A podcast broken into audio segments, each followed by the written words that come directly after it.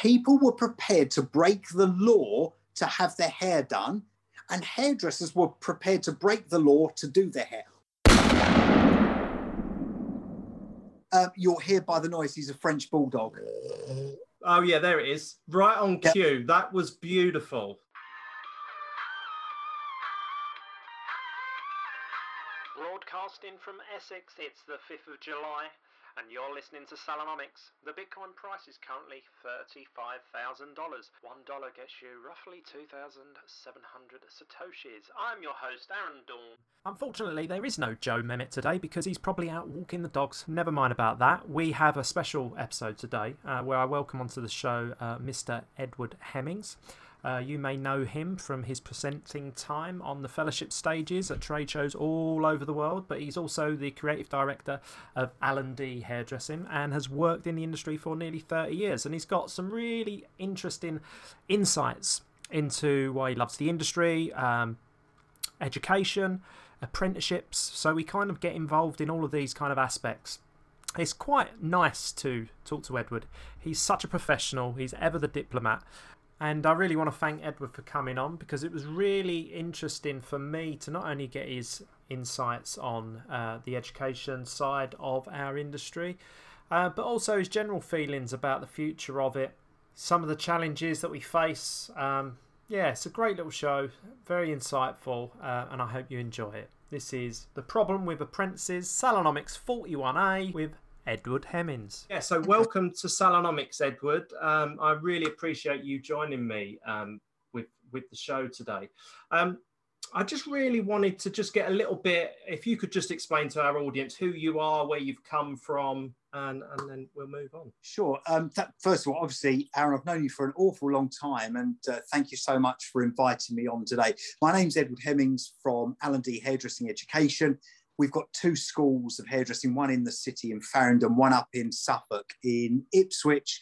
Um, I've been in the industry for 29 years, so next year will be 30 years, um, right the way through from basic training, salon apprentice, if you like, uh, junior, junior stylist, stylist, salon manager. And I went into full time education about 15 to 20 years ago, I suppose, really, ju- just as the new millennium came, I, I became a full time educator. Um, but I still, I still work. I still once, twice a week have clients as well. So I'm, I'm on that side as well. I know what Gotcha. clients. So yeah, I've got a, an eye on each part of the industry, really. Perfect. Um, yeah, I mean, so so you you're not involved in working in the salon anymore. Where where do you do your clients, Alan? Uh, Edward, sorry. Yeah, maybe that logo is confusing in the background. Maybe it is. I bet you get that all the time, right? Look, we, we do. I've worked, my, my dad celebrated 60 years last year. Unfortunately, we had to do an online thing because of what went on. So, you know, we've worked together 30 years and actually you become so associated with a brand that, that it's become a bit of a joke. There, there's some quite big names that we always make a, make a joke of it. So no, no offense taken. Apologies. No, apologies. I must Um, do better. Um, but yeah, so so where do you do your clients then? So you're still cutting clients' hair, which is great to hear. Why Yeah, why do you choose to do that? it, it, it comes for two reasons. Okay, I think we, we're very lucky. We've got big space in London, enough that, that I've got room to work from there. Uh, I had a few clients I've always done, and I enjoy keeping my hands in it. And, and one of our stylists didn't return after lockdown. She's um, she's very much of an age. She's just had a hip operation, and all and all things that stopped her coming back. And I've taken over this wonderful clientele. But what it also does, it makes me understand what people are wanting. And therefore, when it comes to ensuring that our curriculum is working, it's current, it does what it does, I feel I'm able to, to put my sort of hairdresser hat on and say, right, this is what we need to do. It's also great for our young apprentices in our school to see some real work going on. There's a sense of responsibility to behave, to act like a salon. You know, the awarding bodies want a realistic working environment, and that's absolutely what we've created. So I, I do it because I love it, but I, I also think it's really important for what we teach.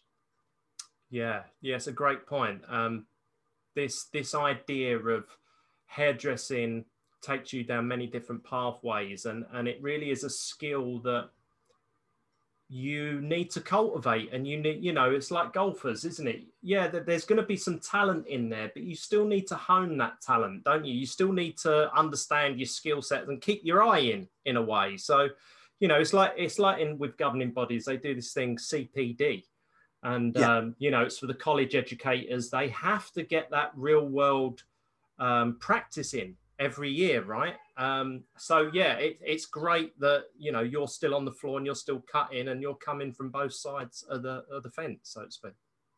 I think CPD is yeah, it's great. It needs to be done, but there's CPD and there's actually getting off, getting up and doing it. Yeah. And I think that big big difference. Um, I, I, think it's important. All of my team, we, we, generally won't take apprentices in during December time because the salons are busy. So that's the time that the rest of my team spend a month basically being fully booked do, doing hairdressing. Right. Um, so you know it, it is important. You've got to keep. You've got to be um, aware of what's going on in the industry. I'm really sorry. My my dog has decided to join the party. Hello, mate. Oh, dogs are the bane of me. I was hosting a podcast with Joe the other day, and his dog was snoring in the background. Um, okay. So yeah, no, we're quite used to it. No, we're we're we're we're, we're very encouraging of, of, of dog talk on this. In fact, that gives, okay. give Joe some comment. Uh, what what type of dog is it, mate? Um, you'll hear by the noise. He's a French bulldog. Oh yeah, there it is. Right on cue. That was beautiful. I'm I'm going to isolate that. That's going to be the beginning of the the podcast. Oh, him, him snorting. It was a good boy. Get down. Good boy. Don't worry, don't worry. There's no editing going to be going on. We'll, we'll keep all that. That's that's the gold. That is the gold that people tune in for. Edward, it makes kind of stuff. Yeah. Um. So then, um.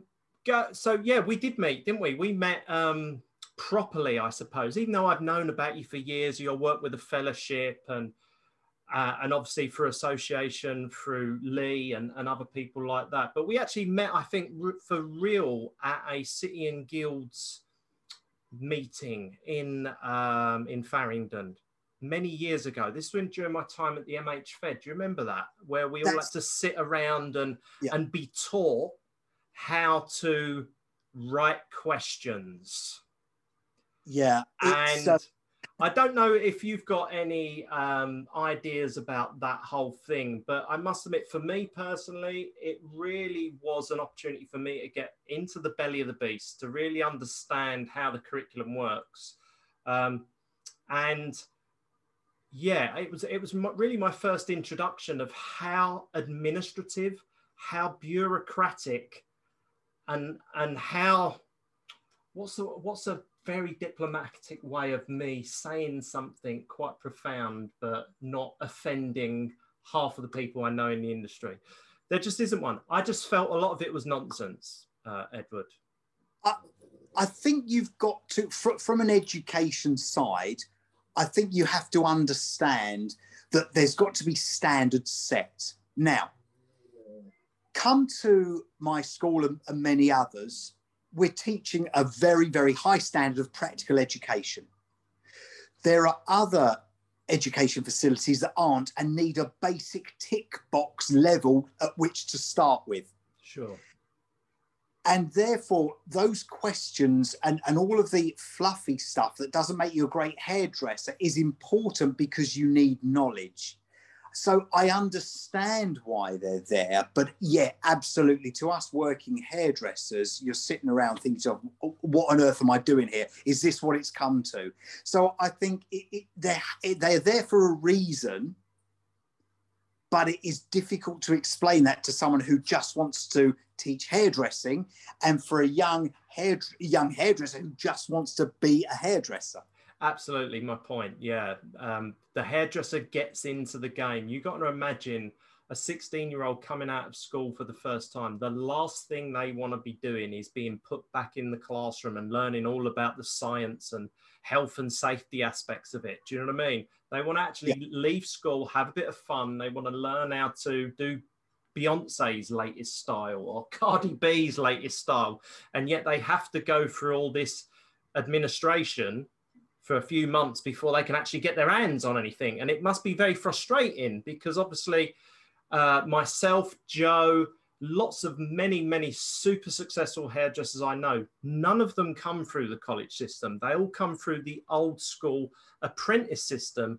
And this was exactly why I wanted to get you onto the show today, because obviously um, you posted something on LinkedIn uh, the other day. Do you want to just explain what it was that you posted on LinkedIn? Obviously, for the layman that know, you know, because it's my belief that the problem that you're pointing out is is a similar issue in many other industries. And with our podcast Salonomics, we we try and we try and explain economics, but from that fundamental level, how it affects salons, because obviously everyone knows a hairdresser.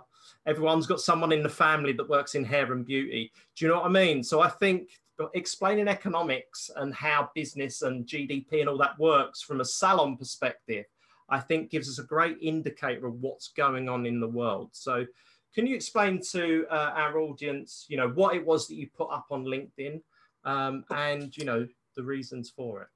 Well, it was actually, it was personal. Um, our boy would, would has, has, left school, if you like, officially. He's, he, he's almost 16. He would have done GCSEs had we been in a normal year. And you get a letter from HMRC that tells you that uh, because um, X is leaving school, he's going to have a number of choices, and, and these number of choices include X, Y, Z. But if you do X, Y, Z, you may lose your um, you may lose, lose child benefits. And that got me thinking. It got me thinking back to a couple of years ago when someone drew this to my attention, but this was actually personal. We got the letter. Now, let me put this out here. Thank, thank goodness we're blessed what what he chooses to do the next stage of his life isn't going to be stopped by child benefits. So yeah, but I, I'm very lucky, and it got me thinking: if I was caught in a poverty trap, and by my child making a decision to go into an apprenticeship, not a full time college course, and I'm going to lose child benefits, possibly working tax credits and other benefits. What's my decision going to be? let him or her start their new career and not feed the rest of my kids, or I'm really sorry, mate, you're going to have to try it at college. Not knowing, of course, that really the apprentice route is the route into industries like hairdressing.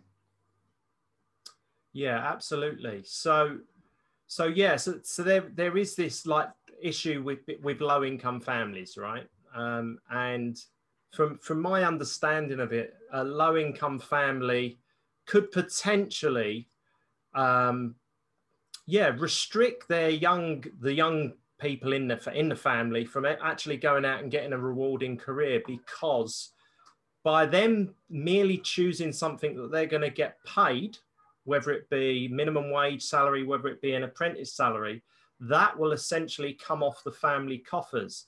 So you can understand from that young person's point of view why the incentive disappears. I mean, obviously, it's very hard for someone like uh, uh, myself, Joe, and people that went through the apprentice um, route because obviously, when we first started our careers, we were earning a pound an hour.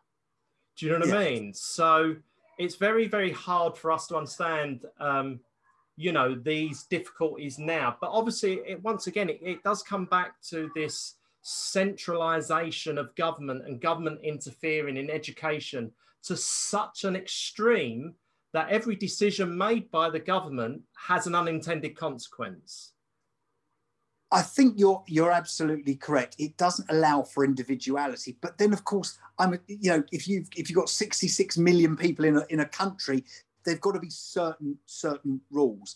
And what's been interesting that at the moment it, it, it's such a new thing, and I posted this weekend. I'm just collecting all the anecdotal evidence. So where I sit at the moment is quite possibly if you added the apprentice wage back to the family pot, if you like, the, the, the mum or dad or carer who loses the benefits actually won't have lost any net money. Right. So it may just be a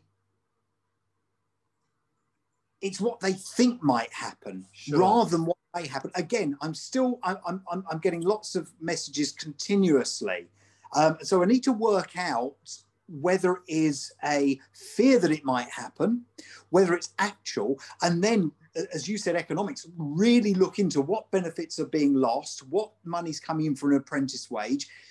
Will they have to pay for travel? Because you forget that out of 120 quid a week, perhaps a kid coming into town might be paying 90 quid a week Yeah. in transport. So therefore, there isn't the money to put back into the family pot. So I think there's there's lots of there's lots of things. It's going to take me a few weeks to to to put together. But I think at the worst, uh, sorry, the best case scenario is people are being put off without even investigating it. Mm. It's just a blanket. No, you're not going to start a job. You're going to have to go to college. Yeah, it, it, it's a it's a good point because obviously, when when it comes to doing an apprenticeship um, and things like that, you know, it's this test of attitude which is so important to begin with. So if already the kid is under some kind of threat from their parents, and I mean threat in a very mild sense of the word, you know, like, you know, you can't do this, you can't go and follow your dream because of X. I mean, obviously, back in our day, I remember when I went to work at 16, straight away, uh, I had to pay my dad rent. Do you know what I mean? It was like 20% of my salary went to my old man at 16 for rent. Do you know what I mean? So um, it, it is interesting to, to see how nuanced these things are when it comes to salons, apprentices, governing bodies, training providers, and all those things. And, and it, it is a big it is a big issue, I think, because obviously um, I don't know if you heard the last show we did uh, but we did a show just recently where we we we tuned into the the government debate surrounding the VAT, uh, the removal yeah. of VAT, you know, the cut the VAT thing.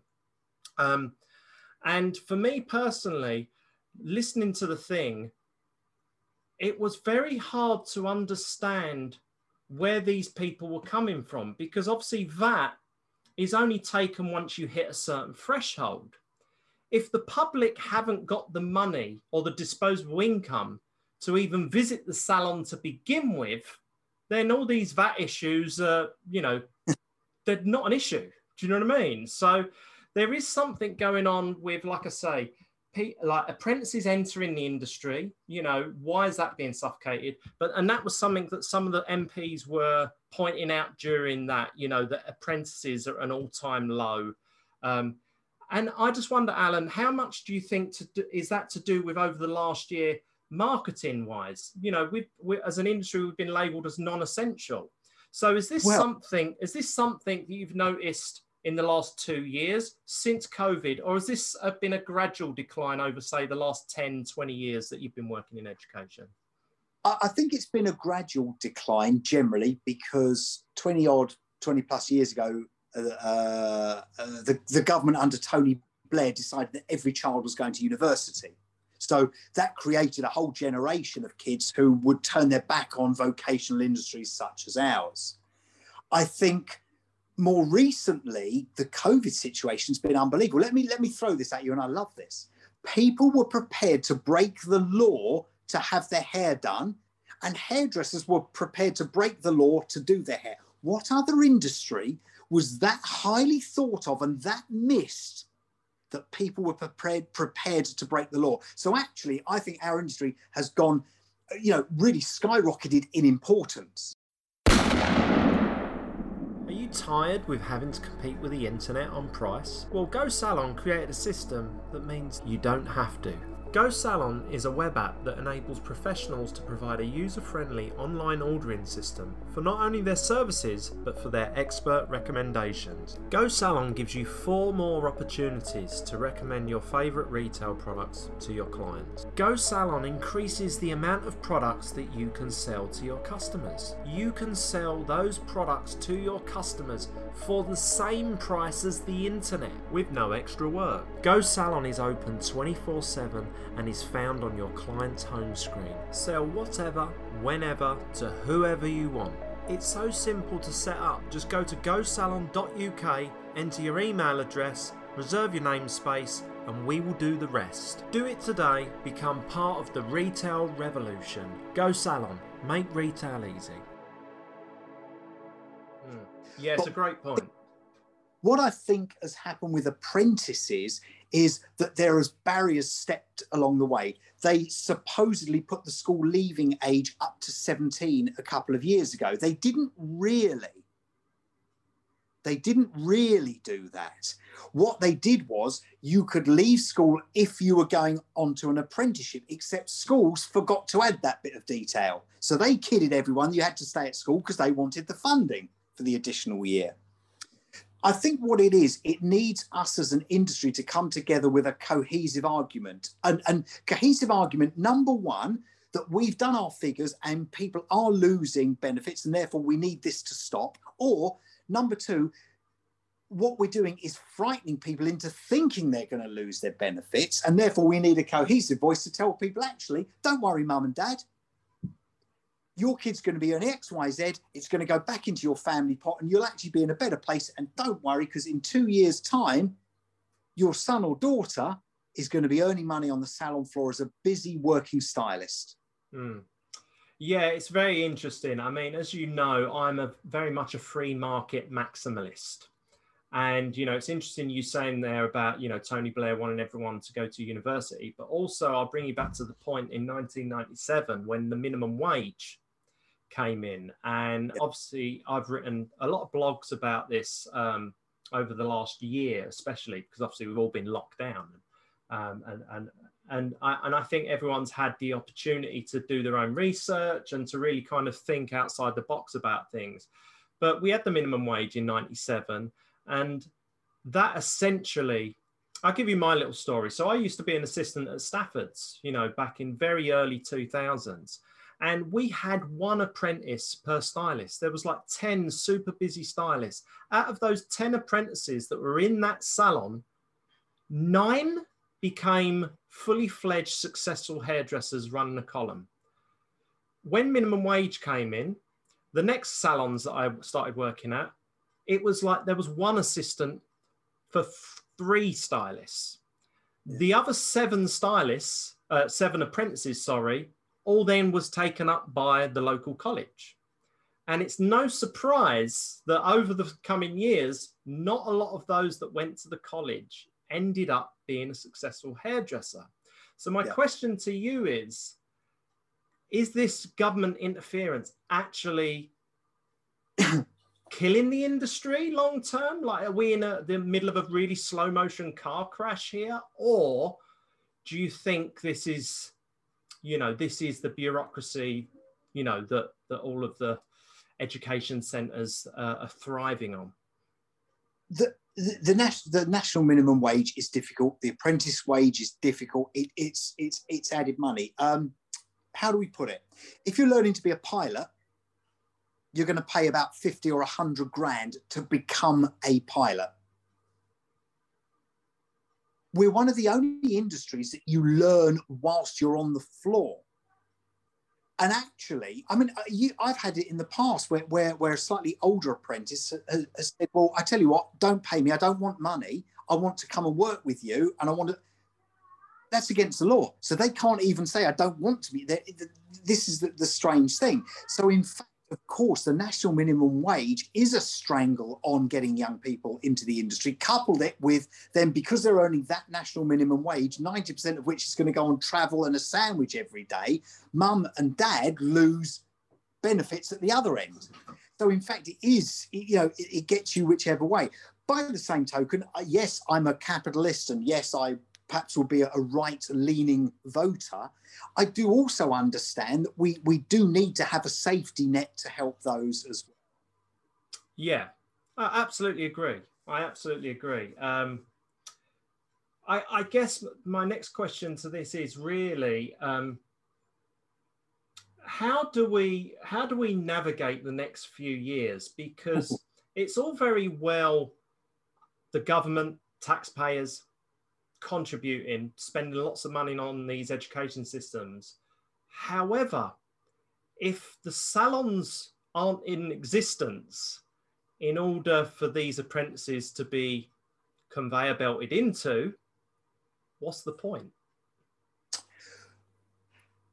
I so it's a chicken I, or egg. It's a chicken or egg question, isn't it? It's like, okay, so do we do we improve the training or do we actually make the wages that hairdressers can earn? Because my point here is we shouldn't be we shouldn't be uh, campaigning to cut the VAT.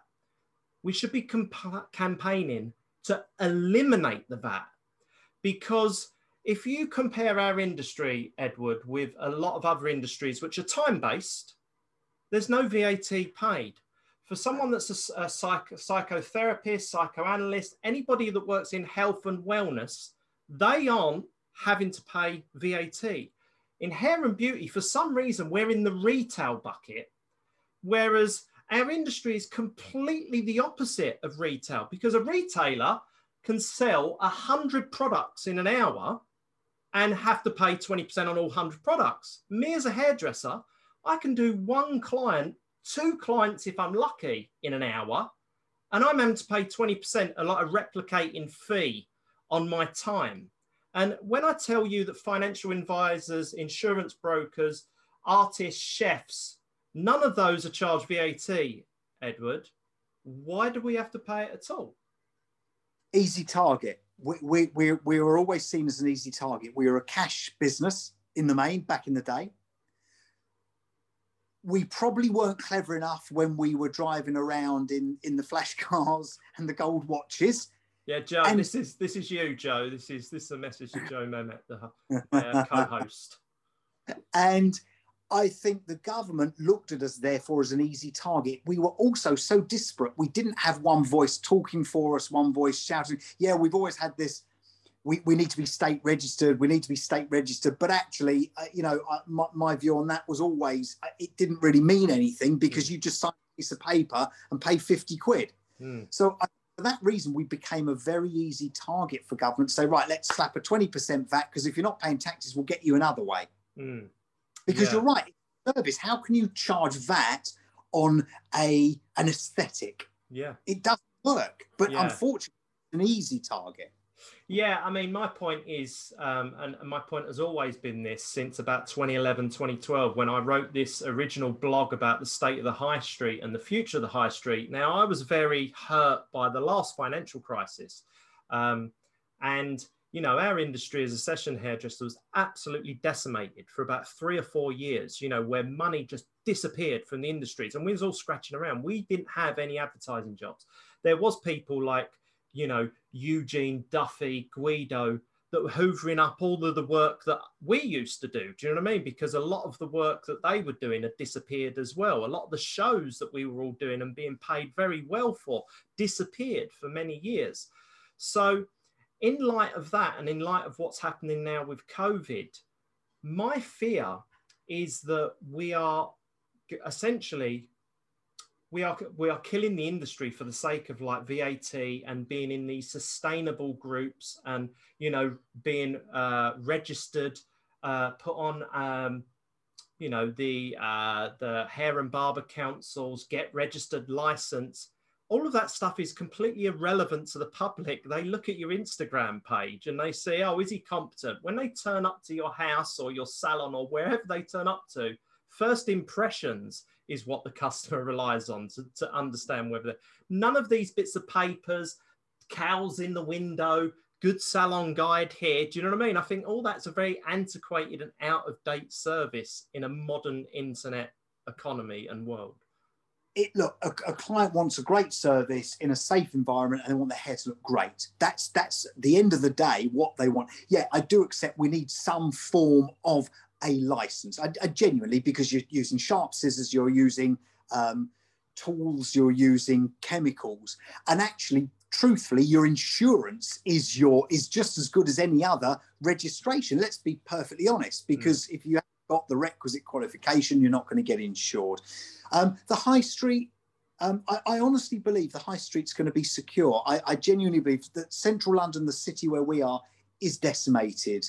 Um, Aaron, it's tough. It's really mm. quiet. But I've got to tell you, the salons we're working with on, on in local high streets, they're doing okay. Mm. Those that set out their business correctly, those that paid their taxes correctly, were looked after the last 18 months. The barbering industry was up in arms because, in many cases, they didn't do things by the books And then all of a sudden, when it came to payout time, there was nothing because they didn't have an actual business to be helped. So you've got to, no one wants to pay tax. It's perfect. Let's be perfectly honest. No one's going to voluntarily say, I'll tell you what, I'm going to give you a load of my money for nothing. But actually, we're all entitled to play our part during those better times so that during the lean times we can be helped. Yeah, it's just I don't believe it's it's proportionate, Edward. No. Um, you know, I did a deep dive on it, and someone earning twenty thousand pounds in our industry is essentially um, paying a thirty three percent tax uh, rate. Um, and I can explain the figures uh, how I get to that. It's because every single haircut that I did at the last salon, the, the government earned more money out of that haircut than I did. And if you want to kill someone's incentive to move on and move up in the industry, it's that. It's this un, unfair and unjust tax rate that hairdressers are in. And, and like you say, um, we have we was an easy target back in the, the good old days in the 80s. Um, but I've got a chart that I would sh- uh, uh, I'd like to share with you, and it really does show the impact of inflation on our industry. Um, and it's something that's really helped me formulate my whole mindset around this. But I'm kind of conscious that we've already been uh, talking uh, for about 35 minutes on this already, so I don't want to take up too much of your time, Edward. But but yeah, so so what do you think is the solution to all this? Like, where do you think we're going? Because I agree with you. I think high streets are, should be safe. They're just going to become entertainment zones, restaurants, uh, hair salons coffee shops, all of those things will still exist on the high street. Retail, maybe not so much. Maybe salons have to collaborate with retailers to do uni- offer unique experiences.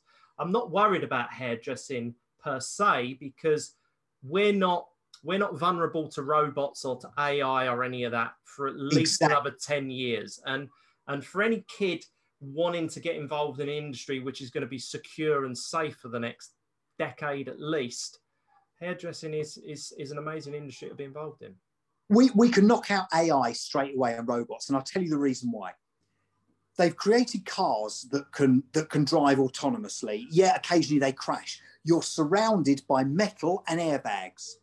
If your robot slips those scissors, you're not surrounded. You're going to have your throat cut. So actually, AI, and it's not going to happen I, not for hundreds of years, genuinely, it's more likely that everyone will be shaving their heads at home with a pair of clippers than robots will take over doing our job. Also, hairdressers, hairdressers, we've got to understand our clients are coming, aren't coming to us for a haircut. We're all bloody good hairdressers. We're all good hairdressers. They're coming to us because they want to talk to someone. They want to have a chat with someone. They want to just be out of their environment with someone who cares about them specifically at that time. Now, here's the other great thing. Hair, um, hairdressing should rebuild a high street. People don't go to Costa Coffee just because they're having a coffee, but people will go there if they're going to the hairdressers because they want to take a coffee in with them. They might stop next door at the flower shop, pick up a birthday card. So actually, people come to a high street specifically for hairdressing, which is very unusual to most other types of industries. Yeah, so the future is is looking bright for hairdressing, but yeah. not necessarily bright for certain areas of, of the hairdressing industry. Who do you think is responsible um, for the decline in in in let's say average wage let's say average wage of, of hairdressers because obviously i've got some data that shows stacking shelves in a tesco is actually probably more profitable and less risky than being a hairdresser at the moment. So okay i i can take two ends of two ends of the spectrum.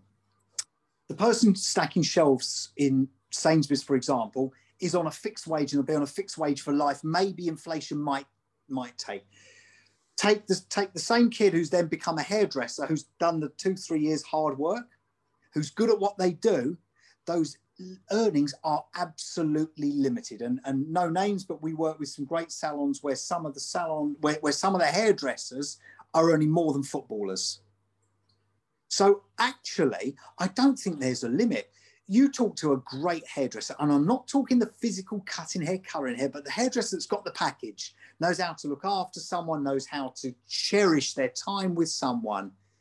their wages are limit, lim, limitless.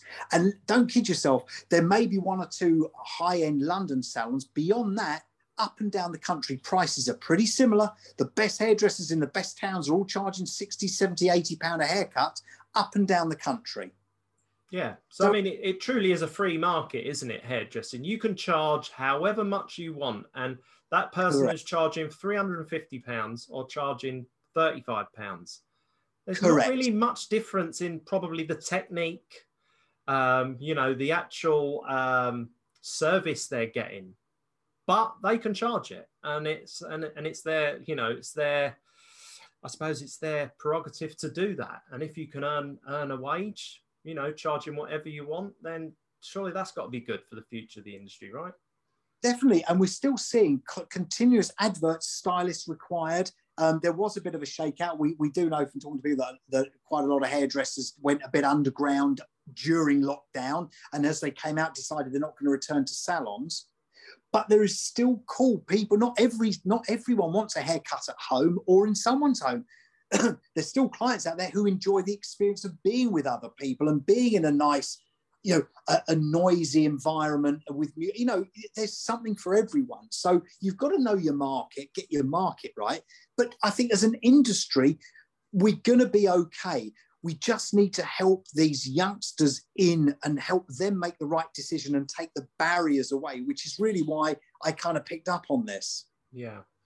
So then, Edward, the question was why is nobody hiring apprentices? Is there anything else that you think people maybe aren't looking at? Um, people maybe misunderstand? Is there another reason? Is there another thing out there that you can see that is stopping Look. salons from hiring apprentices? Because obviously we've had an announcement this week that the government are going to top up the apprenticeship. I can't remember what they've called it, but they've topped it up from two thousand pounds a year, three thousand, like um, a little kind of you know golden handshake to take the, on an apprentice. Yeah, absolutely. No, no, that that's good. That's been happening, and it's been very helpful. I, I think the the other factor is sometimes, you know, who, what are you going to choose? You're 16 years old, right? What are you going to choose? 80 hours a week on your feet, being shouted at.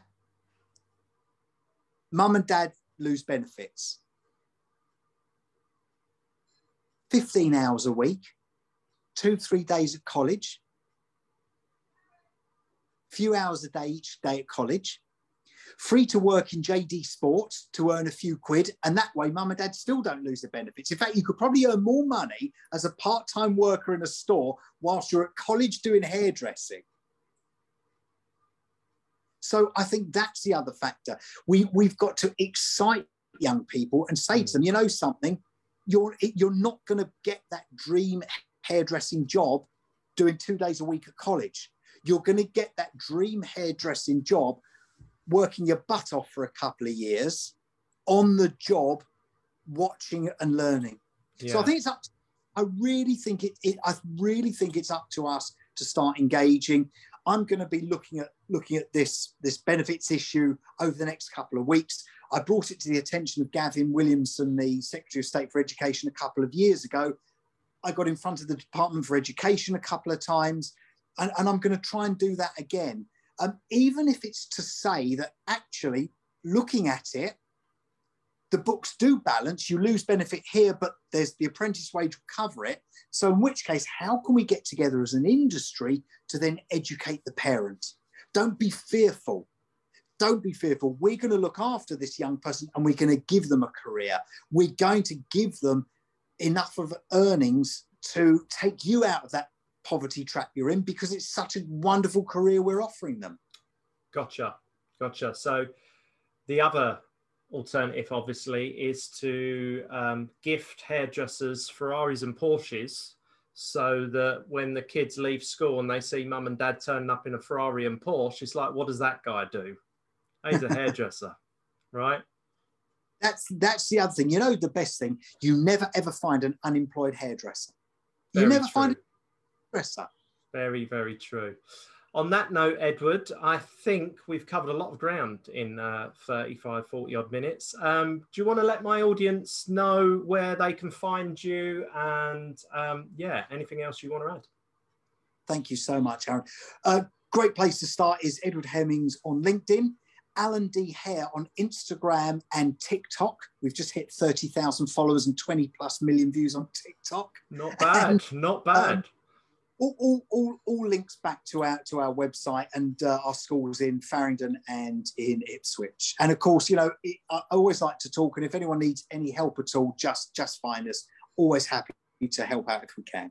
So if you're looking for um, a career in hairdressing, then check out Alan D on the internet. Uh, there's a good place to start. They'll give you any information. And you're not just um, you're not just in London. You did say you're in Suffolk as well. Is that correct? Yeah, absolutely. We're in Ipswich in Suffolk. Perfect. When you come into Essex? Well, do you know something? It, actually, the, the we, we tend to find that Colchester upwards goes to Ipswich Chelmsford downwards come into come into London. London is still has such a such a, a, a cachet, doesn't it? I mean, it's it's strange now because most towns out on the outskirts of London are much busier than London, but people still get excited by London. Yes, the bright lights, big city. All right, then, Edward. look, thank you so much for joining me today. Um, so the format is uh, I'm going to uh, release a new Salonomics podcast this week. Uh, Joe, I'm going to send Joe the video. He's going to look, he obviously coming from the, like, like we discussed earlier, from the independent, sovereign hairdresser and salon owner perspective. And hopefully he can give us some, some of his insights on this whole question, because I think this is going to run and run. Uh, and yeah, good luck with everything, Alan. Um, did it again, didn't I? Did it again. Sorry, Edward. Edward Hemmings, you're a legend. Good to see you, sir. I hope to meet you again in person very soon. I look forward to it. Thanks a lot, mate. Take care. All the best. Cheers, mate. God bless. Thank you. Bye. you. Right, how was that? Um, I hope that you enjoyed that show. Um, so the plan is I'm going to release this one first. This one's going to be 41A. Um, Joe's seen the video. He's got some um, funny anecdotes, and you know what? He, he's even bringing some real data uh, to the next show. So what I'll do is I'll release this one as soon as possible. Uh, once you've heard this one, I'll release Joe's version, which will be almost um, a right to reply. Not necessarily, but you know what I mean. Joe's going to have his say on on uh, some of the points that Edward brings up. So it's all going to be fascinating stuff. Thanks for Edward for joining us again uh, and for being such a good sport, um, even though I called him Alan at least twice during the interview. Apologies again for that. So I'd be really intrigued to hear your thoughts. Salonomics.gosalon.uk or reach out to us via any social media you want. I'm sure Joe's on it, monitoring it all the time. Um, but it's fascinating. What do you think? You know, are salons been penalised for bringing their own apprentices through the ranks? You know, where are the incentives for young people um, in this college education system? Where is the inspiration? Who is responsible for this decline? I mean, there's just so many questions that need discussing, really, so we can at least all agree that something's not right and some things need to change. What I do know as a free market maximalist too many rules spoil the broth.